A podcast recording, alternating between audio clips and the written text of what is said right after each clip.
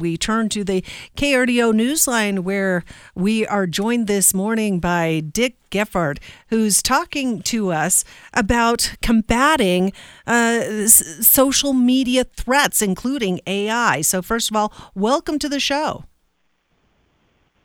Great to be with you. So, let's talk about this. What do you see as the biggest threat that's right now facing people online?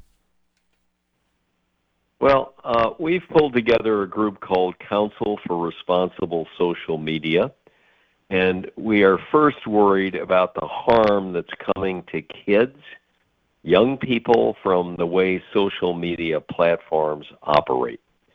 What we're seeing is high rates of depression and anxiety and suicide among young people. We have two mothers on our council whose kids killed themselves because of being bullied and disparaged on social media.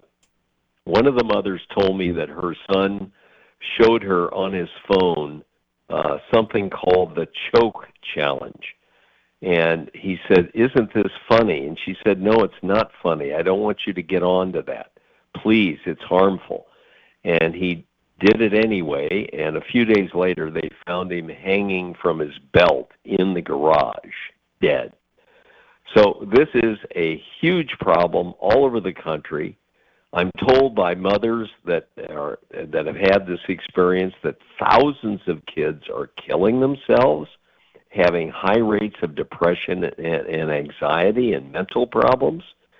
And it all comes from the way the social media platforms operate with their algorithmic behavior, which boosts the kids things that can be harmful unless they stop the boosting. And so we're uh, advocating the Kids Online Safety Act, which is a bipartisan piece of legislation in Congress today, and we hope that it will pass. It would protect kids and make the social pl- uh, the platforms have a duty of care to watch out for the health of our children. How, how exactly would it do that?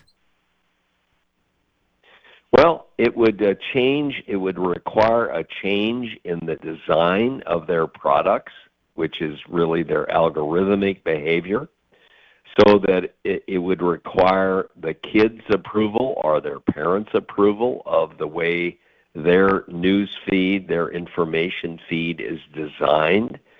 It would also require them to design products that don't harm kids.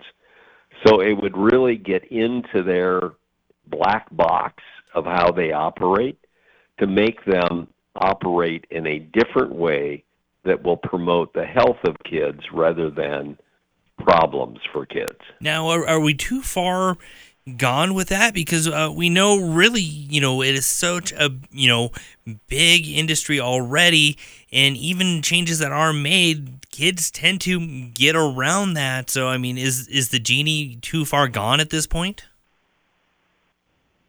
Well, I hope not. It, it may be, uh, and maybe if we can pass this and try it out uh, and see that it's not doing enough, we can do something else. There are proposals in Congress today, bipartisan proposals, to set up a commission or a agency within the federal government to really govern the way social media operates. And we may have to go to that we may have to do what we did in the past with automobiles, with finance, with food. Uh, you know, oftentimes in in life, the government has to step in to make capitalism behave in the people's interest, not just in their profit interest. And so that may be needed. But the Kids Online Safety Act is the first step that we need to take down this road. Where can uh, people go to learn more about this, or maybe even other tools to make sure that they are aware of uh, what your kid is facing when it comes to social media right now? Well, that's exactly what the Kids Online Safety Act is designed to do. It's to give parents who are worried about this, and believe me, all the parents I've talked to tried to keep their kids out of these bad sites so the Kids Online Safety Act would give them help in being able to choose the kind of algorithmic program that their kid is going to be on. It would also require the platforms to do their part. Parents have a role, but the platforms have a very important role to design products that won't harm kids.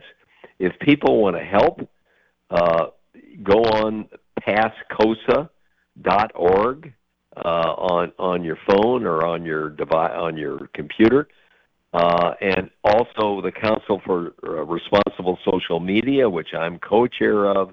We have a website, and people can go on that and get ideas for what they can do. All right. Well, thank you very much for joining us this morning. We appreciate it.